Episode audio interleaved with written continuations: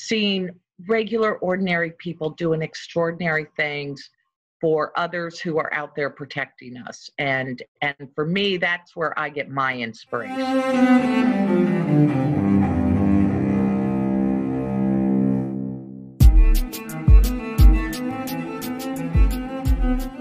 Welcome to Arts Engines. I am your host, Aaron Dworkin, and we have with us today our guest, Mary Anne Carter, Chairman of the National Endowment for the Arts.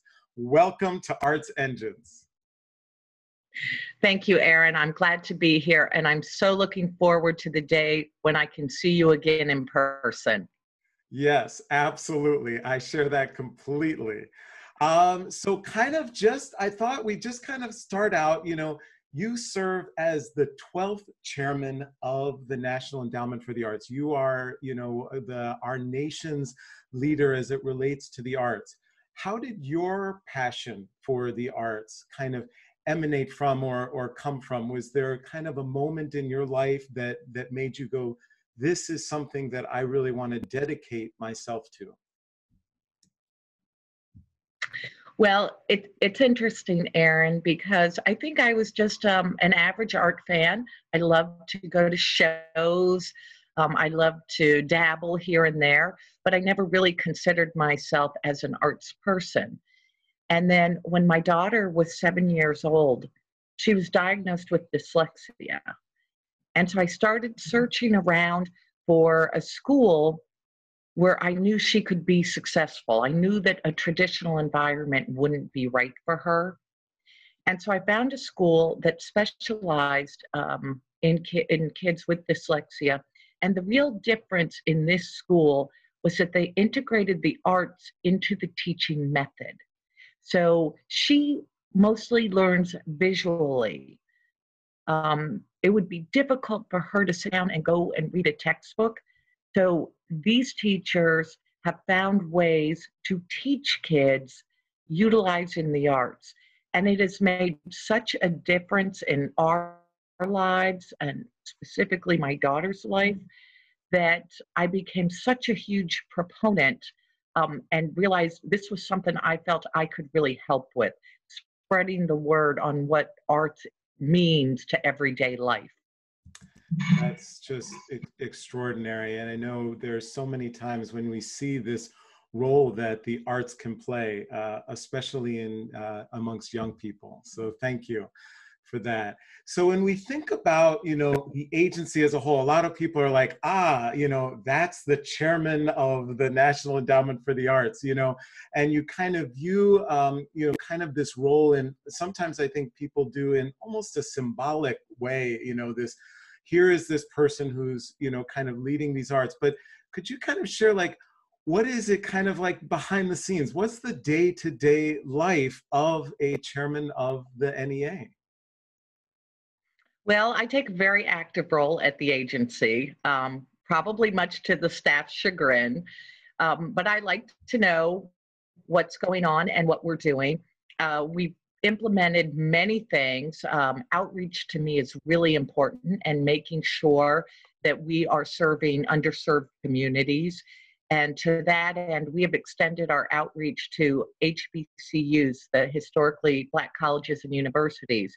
We've also convened the first ever in the nation um, uh, conference with Native Americans, Alaskan Natives, and Native Hawaiians to let them know what are the resources within the federal government that are available to you. And so outreach has been um, a huge priority, but also, um, and I take a great interest in this, is making sure arts are utilized in our health and well-being.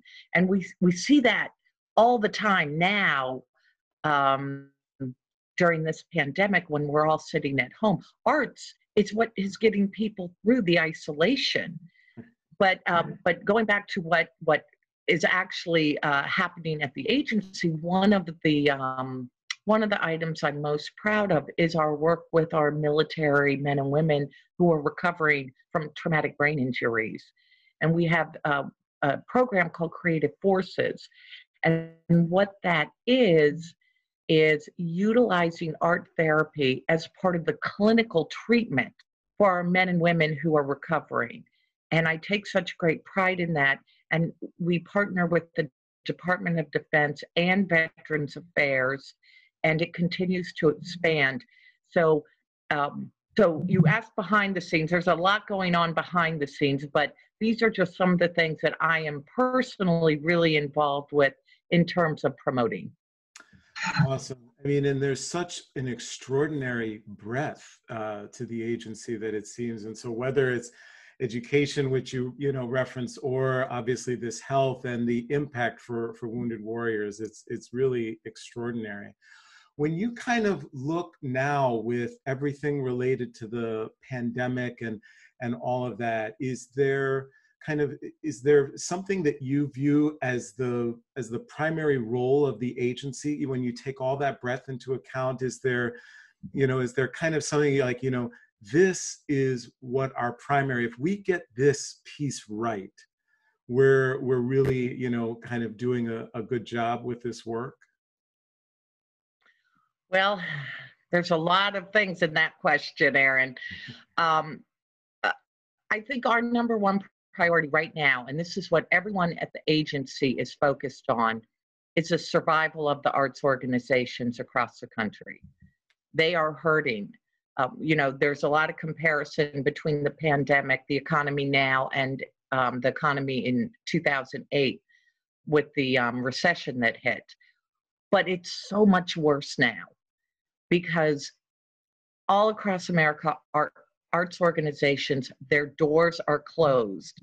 The facilities aren't allowing anyone in. There's no income coming in.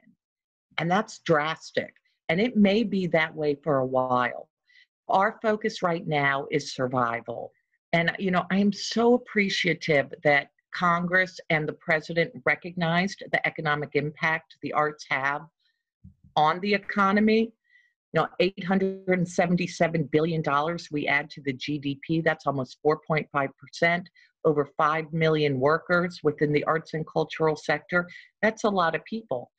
And so by recognizing that and um, giving additional funding to the national endowment for the arts we are utilizing that money to preserve as many jobs as possible and to make sure as many organizations as possible can open their doors when we're on the other side of this pandemic.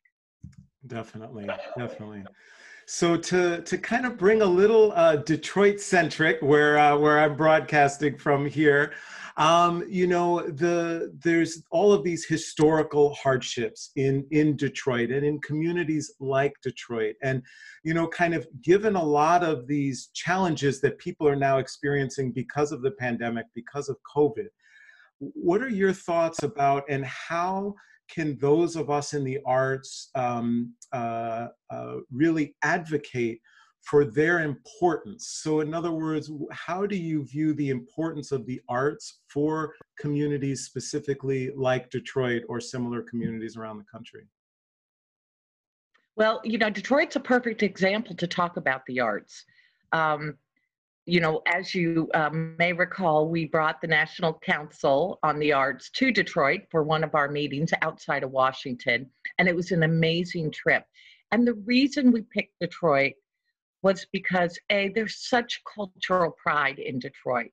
And the second was we know that the city is committed to making sure the arts are integrated into all community and neighborhood revitalization and you saw it when we were there um, i guess it was last summer now and you could see the difference. So detroit is actually now a model to prop up. But the arts are economic engines and that's why it's vital that we preserve the jobs and make sure these organizations can reopen on the other side of the pandemic because they really are um, economic engines for not just urban communities like Detroit, but for rural communities scattered all over mm-hmm. Michigan and the rest of the country. And we know that um, typically a dollar that we uh, uh appropriate or that we spend in a grant award leverages nine dollars um, from in private money and to the economy. that is a great return on investment. Everyone should want that type of return. And so, not only will we need the arts just for solace um, and relaxation, and um, as we as we find our way in what our new normal is going to be, but we need the arts for the economic input that they bring to a community. Yeah, absolutely. And of course, I'm lucky enough to see that impact that goes on here in Detroit, uh, which is tremendous. As you think back to, you know, kind of that visit to Detroit, is there anything that kind of stands out for you that was the favorite moment for you or favorite kind of part of, uh, of Detroit and what we have to offer to our community and to the world? Well, I loved the trip, Aaron. We had so much fun. Um, you know, such a, a, big shout out to the Michigan Arts Council and their executive director, Allison, and Culture Source um, with Omari. They just put together such a great program for us. Um, so everything stood out. But, um, you know, we got to sing at the um, Motown Museum. And that was actually a lot of fun to sort of be in a space um, where so many famous people have stood before and really got their start there. So I would say that was a standout. But there is a picture of uh, the council and uh, myself standing in front of the Motown mansion. And the picture, it, it so reflects what a great time we had and how much we all like each other. It's such a genuine uh, picture, and everyone's smile is so genuine. And I have that picture on my phone. I love it so much. And um, I think that was probably the real standout for me was what a great, great group of people I got to spend an incredible time in Detroit with. Awesome, awesome. And again, it's the, you know the power of the arts to bring us all together and to to bind us. And so, unfortunately, we're running really short on time. But I wanted to kind of get from the perspective that you're able to have and this, you know, uh, sense of of the nation. And with the pandemic going on, what kind of do you see in terms of the future for the arts? You know, so many arts leaders are looking to try to lead their institutions and say what's our you know are, are we going to be back to normal in a year right or in nine months? Or yeah. do you have any sense from the data from from just everything that you've been seeing of kind of what do you envision things will be like in you know in a year or, or two and will we go back to normal? And do you have any sense or uh, kind of suggestions of what arts leaders should be doing as they think about this and try to plan for their organizations well, I think we have to stop thinking that normal is what we thought normal was. We're going to have a new normal, and it will be normal, but it will be different. And we're actually surveying right now um, the different disciplines within the arts community. What is it going to take so people, our constituencies, know that it is safe to come in and enjoy themselves.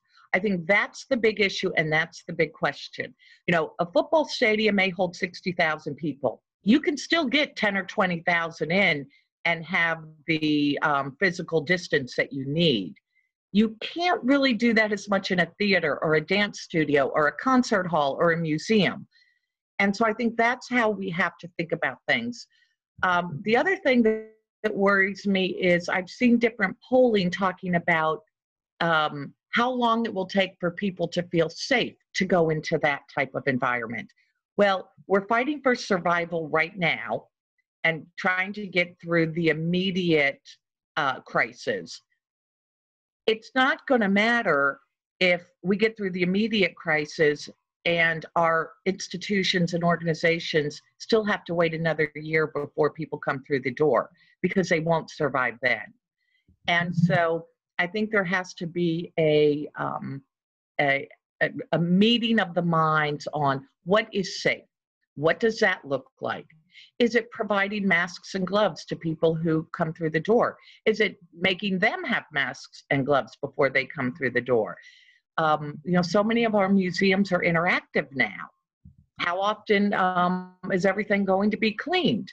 Uh, so, you know, I think the thought process of what equals a safe environment is going to be the big issue that needs to be discussed um, and figured out um, because no one wants their workers to not be safe. No one wants the people coming through the door not to be safe. So, what is that equilibrium? Where where do we find that, and how quickly can we get that in place? And I think that those are the discussions we are starting to have with the stakeholders, and hopefully we'll um, be able to put forth some recommendations that set you know a minimum bar across the board on um, a standard that everyone can achieve. And then i think you know that will start getting people through the door again. If they know it's a safe environment they'll come through the door. They want to come in. They want to be a part of it um, but we we need to make sure that they understand it is safe for them as well. Yeah absolutely. Thank you so much for that.